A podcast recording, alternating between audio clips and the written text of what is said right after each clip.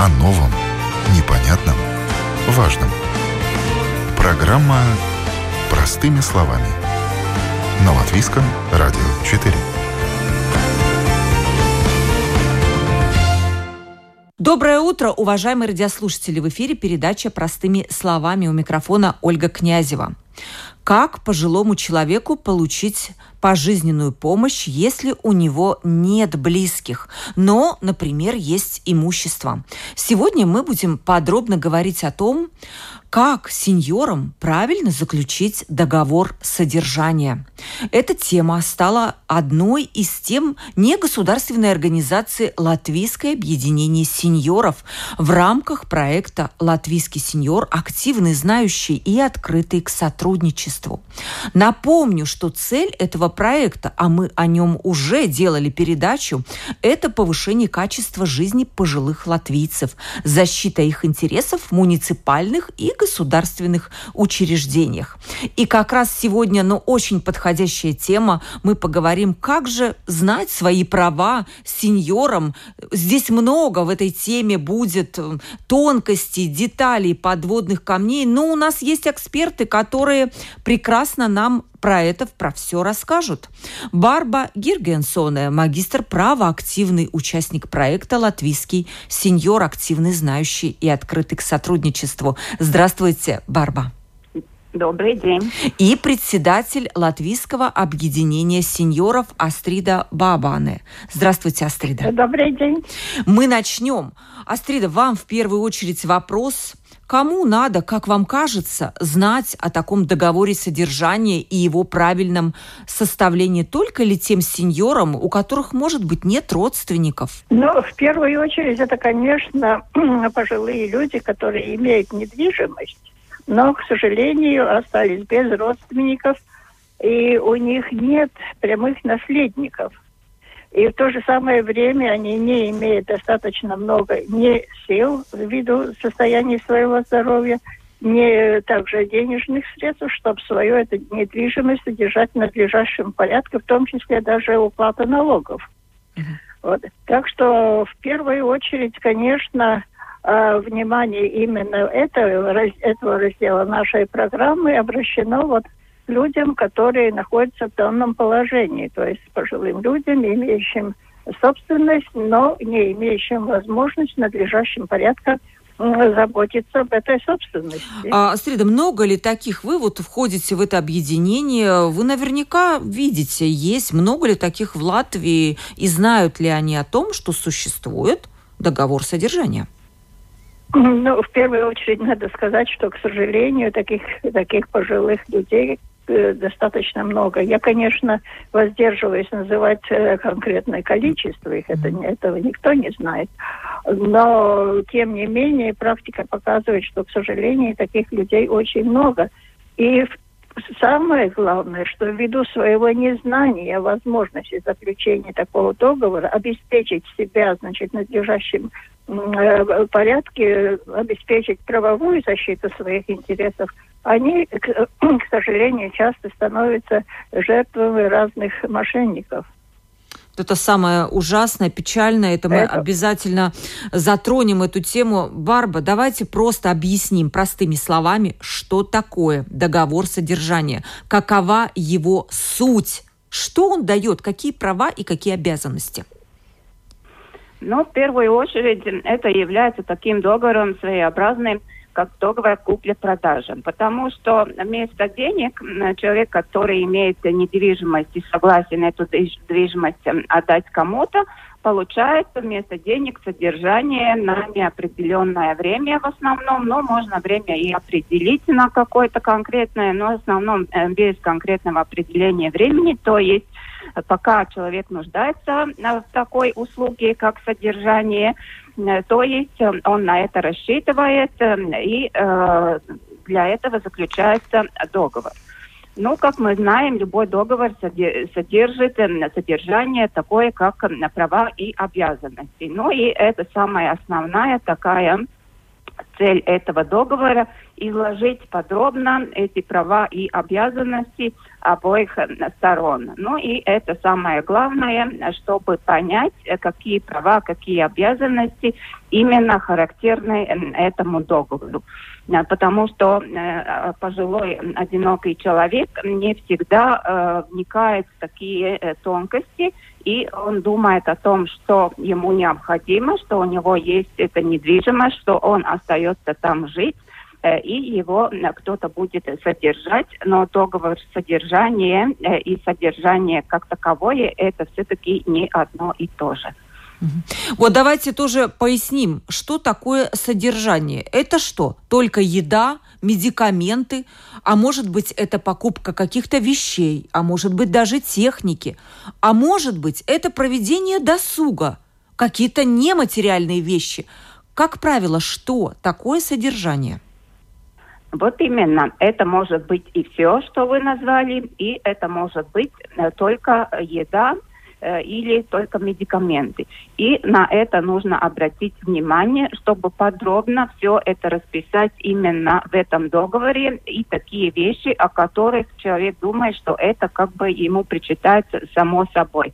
Это и отношения, это и досуг, это и посещение разных мероприятий, в том числе Э, и э, театр, э, и разные поездки, и туризм, и все такое. Если человек об этом думает, если это ему необходимо, то есть подробно все это должно отражаться в этом договоре, Иначе люди на одно и то же смотрят по-разному, и возникают споры, и возникают э, всякие э, судебные разбирательства. Астрида, э, я не знаю, есть вам что добавить? Я не знаю, может быть, у вас даже есть какие-то знакомые, которые заключили такой договор содержания? Э, ну, надо сказать, что э, просто я понаслышке слышала о том, что вот женщина заключила такой договор, имеет она квартиру, она заключила такой договор – и поскольку нотариально заключила. Но поскольку там не обговорила все, вот как Барба сейчас говорила, все нюансы возможные, она в конце концов получала только просто питание и лекарства. А о каком-нибудь социальном там общении, каких-то посещениях и так далее речи нету. И когда она к своему этому содержателю обратилась, значит, ты отвези меня хотя бы куда-то, там, скажем, ботанический сад, сейчас а там э, самый расцвет. А говорит, прости, мы об этом не договорились, сиди дома, кушать. Принес, а вот это прекрасно. тебе доставлено, э, лекарства имеешь, спасибо, все в порядке. А вот это, кстати, вот Астрида, буквально вопрос для Барбы. А что делать, если кто-то не соблюдает договор содержания? Да, продукты принесли, лекарства есть, ну и, как говорится, сиди один. Что тогда делать, Барба? Э, судебная практика показывает, э, что суд придерживается к содержанию этого договора, э, именно что там расписано, какие права, какие обязанности, и если только определены эти денежные суммы, и вот принеси продовольствие, и убери квартиру, и привези к доктору, и все, то есть, в принципе, договор выполняется, и таким образом э, изменить этот договор или отозвать уже невозможно. Тогда нужны другие причины, чтобы указать на то, что э, не соблюдается этот договор, или человек просто хочет расторгнуть договор, и тогда нужно возвращать те полученные суммы, если хочется обратно достать свою недвижимость. Потому что Э, права, э, э, то есть обязанность выполнить свои эти обязанности по содержанию пожилого человека наступает только тогда, когда уже эта недвижимость в земельной книге переписана на этого содержателя, то есть того, кто дает содержание, естественно, с ограничениями, с наложением ипотеки, со всеми требованиями закона, но юридически владельцем уже является тот человек, который э, должен заботиться об этом э, сеньоре, которым нужно э, содержание, и э, уже эти дела можно рассматривать э, то, то, только через суд, если кто-то считает, э, что э, полностью не выполняются эти обязательства. Так что этот договор можно считать договором высокого риска, особенно если нет такого единого понятия, единого, единого подхода к выполнению этих обязательств которые в договоре как бы изложены, но люди все-таки, ну, это такой социальный, можно сказать, договор, который э, за буквой э, и, э, ну, содержит какое-то, какие-то пожелания, какую-то социальную функцию. Да, вы абсолютно правильно сказали, это действительно договор высокого риска, и вот Астрида вначале тоже упомянула, что наши сеньоры, они не совсем доверяют этому, потому что они, наверное, боятся мошенников, и мы читаем эти истории в прессе, когда вот несчастных этих пенсионеров их обманывают и выгоняют, и они остаются без ну, крыши над головой. Так, Астрида, и поэтому, наверное, у нас такое недоверие да, среди сеньоров вот к этому договору содержания. Да, вы совершенно правы, это так. И даже я знаю, что и родственники не всегда вот такие честны по отношению к, вот, к своим пожилым родителям. Что уж тут говорить про вот этих вот, ну, не знаю, посторонних, можно сказать, людей.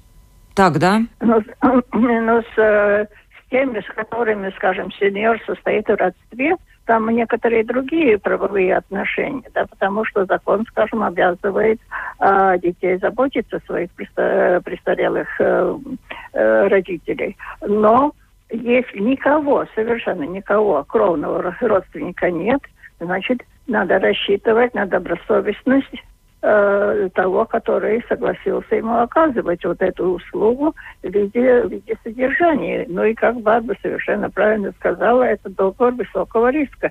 И если человек, который отдает полностью себя, свою жизнь, свою собственность в руках практически чужому ему человеку, но этот человек должен очень-очень э, скрупулезно разобраться, что он желает получить взамен своей э, недвижимости. Барба, у вас э, к вам уточняющий вопрос. Вот смотрите, указывается ли в договоре содержания какая-то денежная сумма, размер ее, которая должна идти на содержание сеньора? Например, не менее 300 евро или не менее такой-то Да, обязательно. Суммы. Да, обязательно. Но, э, но это не решает ну, основной этот вопрос по социальной функции этого договора. Э, и э, ну, молодые люди иногда вот, ну, и сосредоточены на эту сумму, и в пределах этой суммы и, э, ну, как бы эту функцию и, э, ну, определяет и э, реализует. А для старого человека немножко по-другому. И здесь можно еще добавить, что не, нельзя сказать, что этот договор как бы, ну, очень востребован в, в сферах мошенничества. Нет, договор как таковой, он заключается добровольно и довольно ну, часто, можно сказать, Э, нельзя сказать, что очень редко, э, но э, в процессе самого, самой реализации этого договора возникают вот эти проблемы, о которых мы говорим. Изменяется отношение друг к другу, изменяется какое-то отношение к этой функции, потому что человек, который берет это содержание, он как бы рассчитывал на эту социальную функцию. А тот, кто дает, ему тяжело это делать, и он все время э, как бы считает, что он ну, э, его использует. Ну и тогда, если люди не могут нормально коммуницировать, если есть еще родственники, советники, возникает вот этот такой э, снежный кубок, да, который угу. уже ну, довольно э, напрягает а, а, обеих сторон. И старик начинает вспомнить, да, что у него, может быть, и где-то есть и какие-то родственники или близкие люди,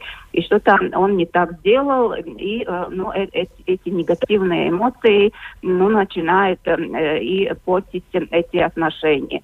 Э, так что всегда коммуникация, всегда консультация. И желательно было бы, если этот договор всегда составлялся у нотариуса как нотариальный акт, и э, обоим сторонам пояснили все эти э, нюансы. Э, как бы люди не брали ответственность слишком на себя, потому что кто-то чего-то так посоветовал. Так что это социальная функция, это самая основная проблема и самое основное такое содержание вот именно этого договора. И еще один момент, что вот если есть споры в семье, э, то есть э, старики не общаются со своими детьми или не живут в другом государстве, то есть есть какая-то обида. И хочется именно составить этот договор, чтобы показать своим детям, что я сам могу о себе позаботиться и вы не нужны. И вот э, когда такая ситуация возникает, э, тогда уже поздно э, что-то делать, когда вот недвижимость переписана на чужого человека. Скажите, вот вы важную тему затронули про нотариуса. Это обязательно нужно заключать у нотариуса? Либо можно вот подписаться, рядом сесть два человека, написать на листочке список обязанностей и закрепить какими-то подписями с двух сторон? Либо это обязательно должен быть нотариальный акт? Теоретически можно, но чтобы занести этот договор в земельную книгу и в конце концов переписать, у нотариуса обязательно нужно э, подписать э, просьбу для земельной книги, чтобы этот э, ну, частный договор зарегистрировали. Так что к нотариусу идти нужно все равно, и э, почему тогда э, этот договор и не обсудить у нотариуса, ну, если не хочется за, заключать как нотариальный акт, потому что это все-таки стоит денег, но не такие большие уже эти деньги, чтобы э, не обеспечить свою так, безопасность и не получить ну, консультации специалиста, который сразу обратит внимание на недостатки вот этого частного договора. Давайте мы еще пару вопросов буквально по договору содержания. Тема эта очень, конечно, обширная. У меня есть больше вопросов, но хотелось бы успеть в рамках передачи и поговорить со Стридой про э, какие-то актуальные вещи для наших сеньоров в рамках вот этого важного проекта. Барба, еще к вам вопрос. Ситуация. Например, моя одинокая пожилая соседка предложила мне оформить договор содержания в обмен на ее недвижимость. Я знаю, что детей у нее нет, но она как-то говорила мне, что есть дальние родственники. Смогут ли они претендовать на квартиру соседки после ее кончины, если мы с ней оформим договор с содержанием. Ну, это такая частная ситуация, но про- простыми словами, имеют ли право родственники как-то претендовать на неотъемлемую часть своего наследства, если заключен такой договор содержания? Претендовать на неотъемлемую часть наследства могут не дальние родственники, а самые близкие, да. то есть супруг и дети. Э, то есть э, у вашей соседки так, таких нет. Ну и мы с самого начала уже говорили, что э, заключая этот договор, э, сразу меняется собственник э, этой недвижимости. Э, так что недвижимость уже в массу э, наследства не входит. Еще вопрос. Например, состояние здоровья соседки ухудшится, и ее придется поместить в пансионат для престарелых, например, с особым уходом. Ну, может быть, там какие-то проблемы со здоровьем. Придется ли тогда человеку, который подписал договор содержания, оплачивать ее содержание в пансионате, который она выберет? Ведь известно, пансионаты – вещь дорогая. Может такое и быть тогда это риски, как вы уже упомянули, договор высокого риска, и на это, это нужно просто брать во внимание. Конечно, угу. конечно. И тому человеку, который согласился.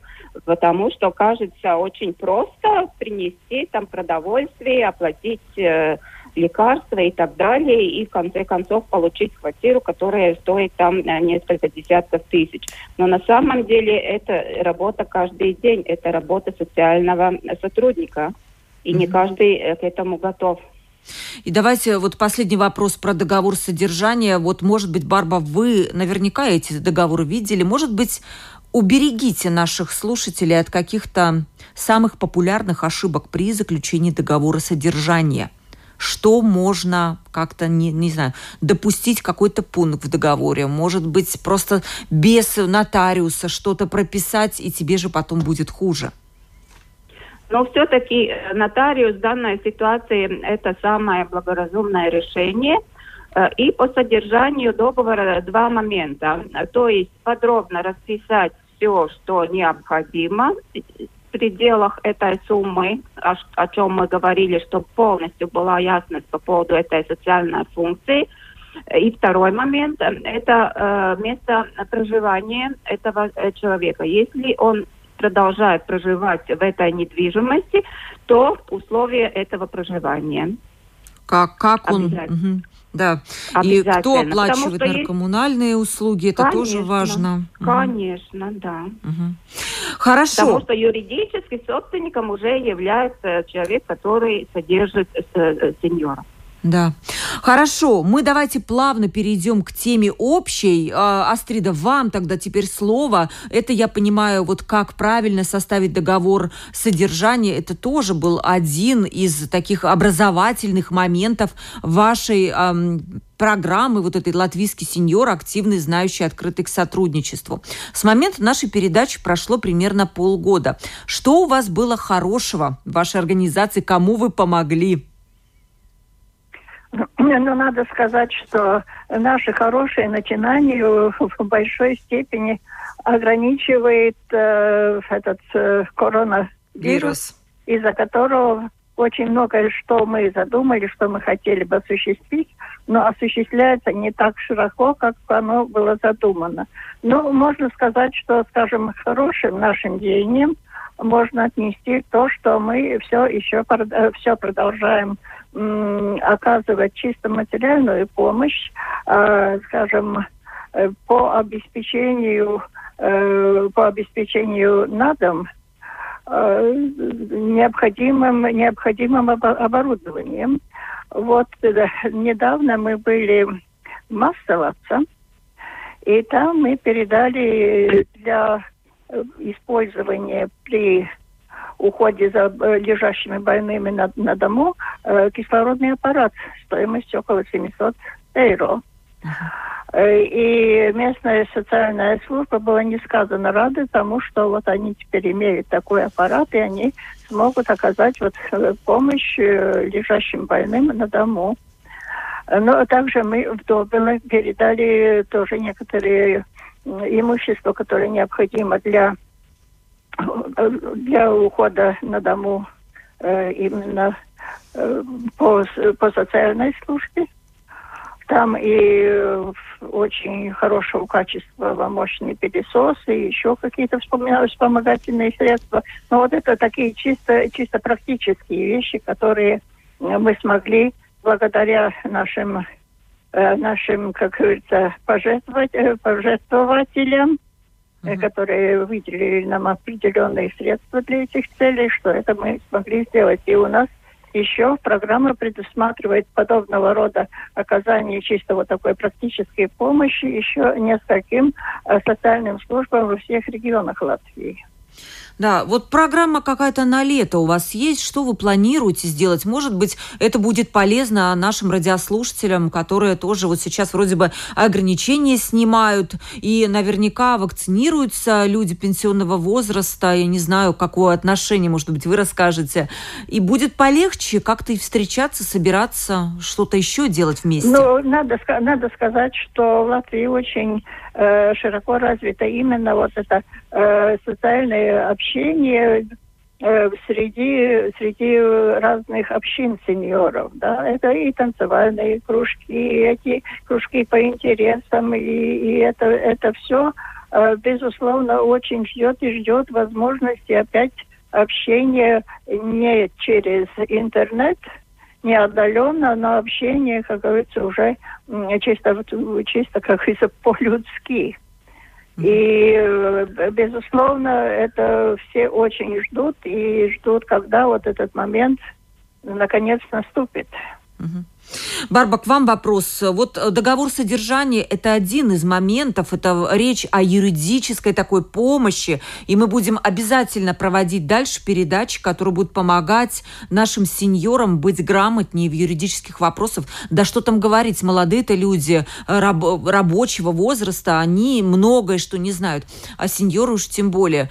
Может быть, вы расскажете, где еще есть проблемы у наших сеньоров в плане вот какого-то юридических моментов, знаний юридических правильных?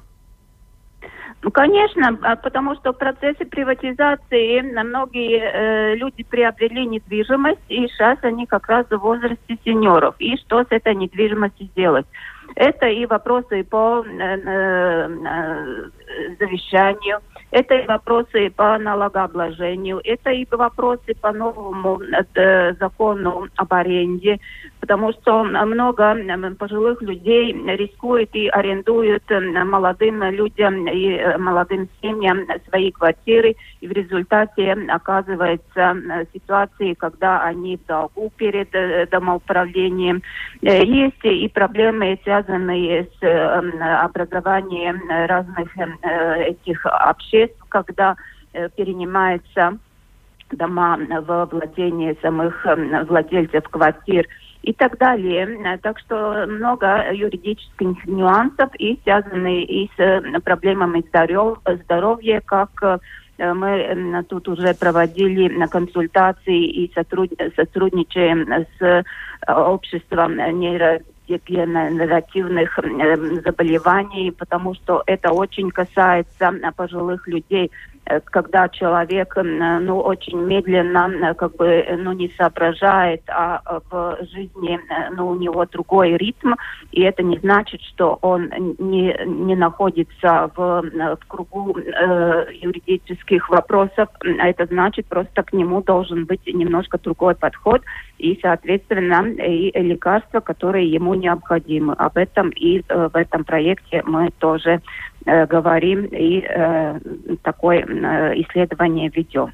Вы знаете, вот вы сейчас пока говорили, я тут вспомнила буквально сразу несколько случаев за последнюю неделю было, когда мошенники, телефонные мошенники, представляясь вот от банка, банковским работникам, выманивали у пожилых людей, которые вот доверчивые, такое поколение доверчивое, оно привыкло доверять какую-то информацию о состоянии счета или заставляли каким-то образом переводить деньги. Пожалуйста, уважаемые радиослушатели, у которых есть пожилые родители, научите их общаться с телефонными мошенниками. Одним словом, посылать их подальше сразу. А вот люди доверчивые берут трубку, э, работник банка как будто бы говорит, что он работник банка, представляется и просит дать номер счета, еще что-то. И вот пожилые люди вот эту информацию такую чувствительную просто отдают посторонним этим. Но это ужасно. И вот у знакомой, у моей прямо всю пенсию вот так украли. Я не знаю,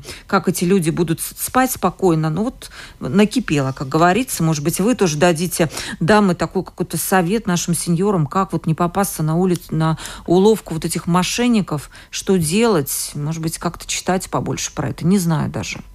Э, ну, может быть, разрешите мне да, сказать скажите, пару слов. Да. Как раз вы именно э, этот вопрос мы затронули и дали обширный материал и в нашей домашней странице расписано, да? И также, также это было Евас подом, Евас подом авизы, это на латышском языке. И также в нескольких региональных газетах, это Венспилс, это Масселаса, где очень подробно расписали о том, как вот, как, какие вот эти самые уловки у этих мошенников именно как, каким, значит, каким э, не следует отвечать, как э, следует различить, что вот это действительно мошенники. И настоятельно советую, вот кто э, пользуется интернетом, чтобы посмотрели в нашей домашней странице, там это все очень подробно расписано по нескольким категориям. И, и по банкам, и по внебанковским кредитованиям. Так что мы как раз над этим вопросом очень, очень, как говорится, хорошо поработали, чтобы, чтобы сообщить э, людям, что вот такое вот, к сожалению, имеет. Ну имеет да, потому место. что... И я совершенно с вами согласна. Если, скажем, телефонный звонок, телефонный звонок, и кто-то представляется работником банка, но не звонят банки, не звонят своим клиентам. Это абсолютно исключено. В первую очередь должны понять, что такой практики у банков нет. И это уже заранее заведомо понятно, что это мошенник. Пусть хоть как угодно, хоть как убедительно этот человек бы не говорил. Вот излюбленная, скажем, схема – моему приятелю э, звонить мужчина, что вас беспокоит э, security такого-то банка. Э, скажите, вы э, совершили перечисление в Казахстан в размере 600 евро буквально вот э, пару часов тому назад? Угу. Естественно, мой знакомый отвечает, что он в жизни ничего Казахстану не перечислял. Тогда как бы этот security говорит, тогда, пожалуйста, вот сейчас назовите свой это самый пароль, э, пароль и так далее, чтобы я убедился, что вы, что вы владелец этого счета, и тогда мы это все остановим. Ну, естественно, грамотный мой приятель ответил, хорошо, но только я сам банку перезвоню и об этом всем договоримся. Mm-hmm. Ну, на том и кончилось. Но да. если человек бы поверил, поверил, он бы дал нужный инструмент этому якобы security, и все. Да, и, и у нас был подобный случай, тоже у моей знакомой, которая вот э, тоже помогла своей, своему родителю, слава богу, но тоже поступил вот э, пожилой женщине звонок из банка и говорит, вы знаете, вот мы видим, что вот на глазах кто-то снимает ваши деньги, но нам надо срочно остановить утечку с вашего счета денег, но для этого вам надо срочно вот назвать свои данные какие-то там, еще что-то. И, конечно, хорошо, что женщина сориентировалась, она позвонила своей дочери, дочке, которая сказала, мама, ни в коем случае это телефонные мошенники. И она была, но она не ожидала, что такое вообще возможно. Поэтому я не знаю, может быть, Барбара, я не знаю, как, что вы посоветуете? Может быть, больше читать про это? Я не знаю, звонить своим детям, если вот они есть, и лучше лишний раз переспросить у детей, а такое может быть? Что посоветуете? Ну, естественно, любая коммуникация это полезно, но если человек уже такой, э, ну, боится и ни с кем не общается, ну тогда и все, когда звонит чужой человек, ну как мы учим своих детей, с чужими не разговариваем, э, то есть то же самое, ничего плохого не случится, если даже это на самом деле банк, и э, пожилой человек ответит, что он не, э, не желает э, давать такую информацию, чтобы ему выслали в письменной форме. Ничего плохого в этом не случится, э, и он просто тогда будет в безопасности. Любая информация по телефону мы же не видим, и даже если даже видим видеозвонок, тоже не можем знать, с кем мы разговариваем и какую информацию даем. Никакой информации по телефону э, давать не нужно. Да, вот обязательно э, прислушайтесь к этим советам наших экспертов. А, давайте заключительный вопрос уже, Астрида. Я не знаю, наверняка к вам можно позвонить, у вас хорошая ассоциация. Может быть, у просто человека, ну, не с кем посоветоваться вот так вот. Может быть, он хочет сделать прививку от коронавируса, а не знает, вот стоит или нет. Может быть, еще какой-то вопрос хочет узнать. Какие? Ну, как вы первое, поможете? Первое... Да. Э, в первую очередь, это, конечно, лучше всего смотреть нашу домашнюю страницу. А, и поскольку все вот это, все наши действия и все наши мероприятия в ней очень наглядной форме все это отражено, но, к сожалению, только на латышском языке. А, ну, я полагаю, что, в принципе, большинство наших и русскоговорящих э, жителей латышский язык понимают. А, адрес нашей домашней страницы УСК то есть www.usk.lv. Uh-huh. И ну, что вам сказать, каким образом еще с нами связаться? Ну, э, в принципе, самый лучший вариант это именно, это именно вот через, э, общаясь через эту домашнюю страницу, или же тогда э, наш, наша э-почта. Ну, вы видите, наши дорогие радиослушательницы э, пожилого возраста, что Астрида с нами говорит по-русски, у нее прекрасный русский язык, и ответят вам, если вот уж не можете вот спросить как-то по-латышски свободно, но ответят вам по-русски. Я думаю, проблем не да, будет. Безусловно, нет проблем. Конечно, нет да. проблем. Да, то есть и не пугайтесь, мы... звоните. Люди обычно нет. боятся, если они неуверенно себя чувствуют в языке. Вы видите, что Астрида прекрасно говорит по-русски, и, конечно же, ей не составит труда вам что что-то объяснить и помочь тоже по-русски. Благодарю, благодарю за комплимент, но надо сказать, что все мы э, люди пожилого возраста, все мы также сеньоры, и, в принципе, ну, безусловно, все мы русский язык большей или меньшей степени знаем. Так да. что не стесняйтесь, говорите, пожалуйста, по-русски, если вам затруднительно общаться. Выразить какую-то свою конечно. мысль, да.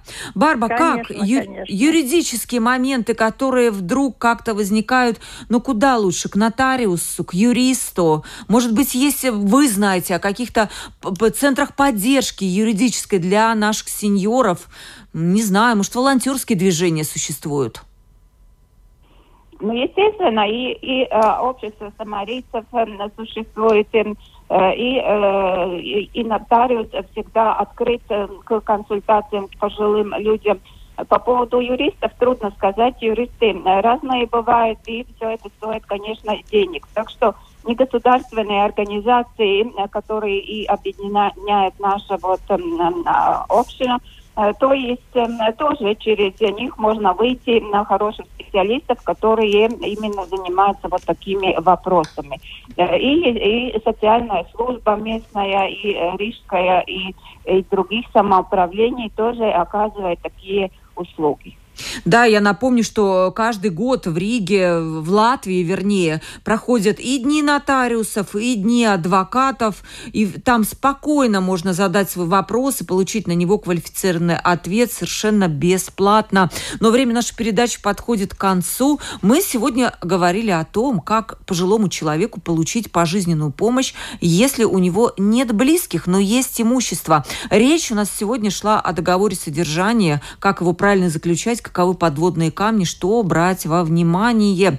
И нам помогали разбираться с этой темой Барба Гиргенсон и магистр права, активный участник проекта «Латвийский сеньор», активный, знающий, открытый к сотрудничеству.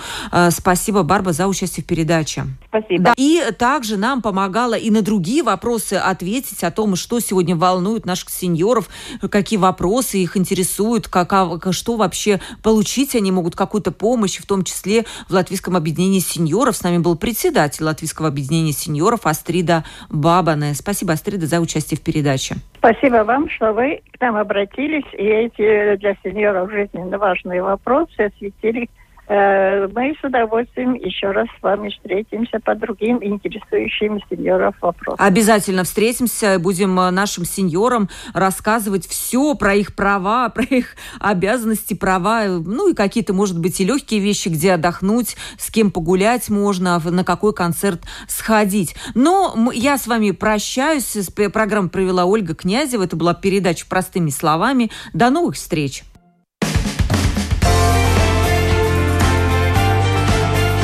О новом, непонятном, важном. Программа «Простыми словами» на Латвийском радио 4.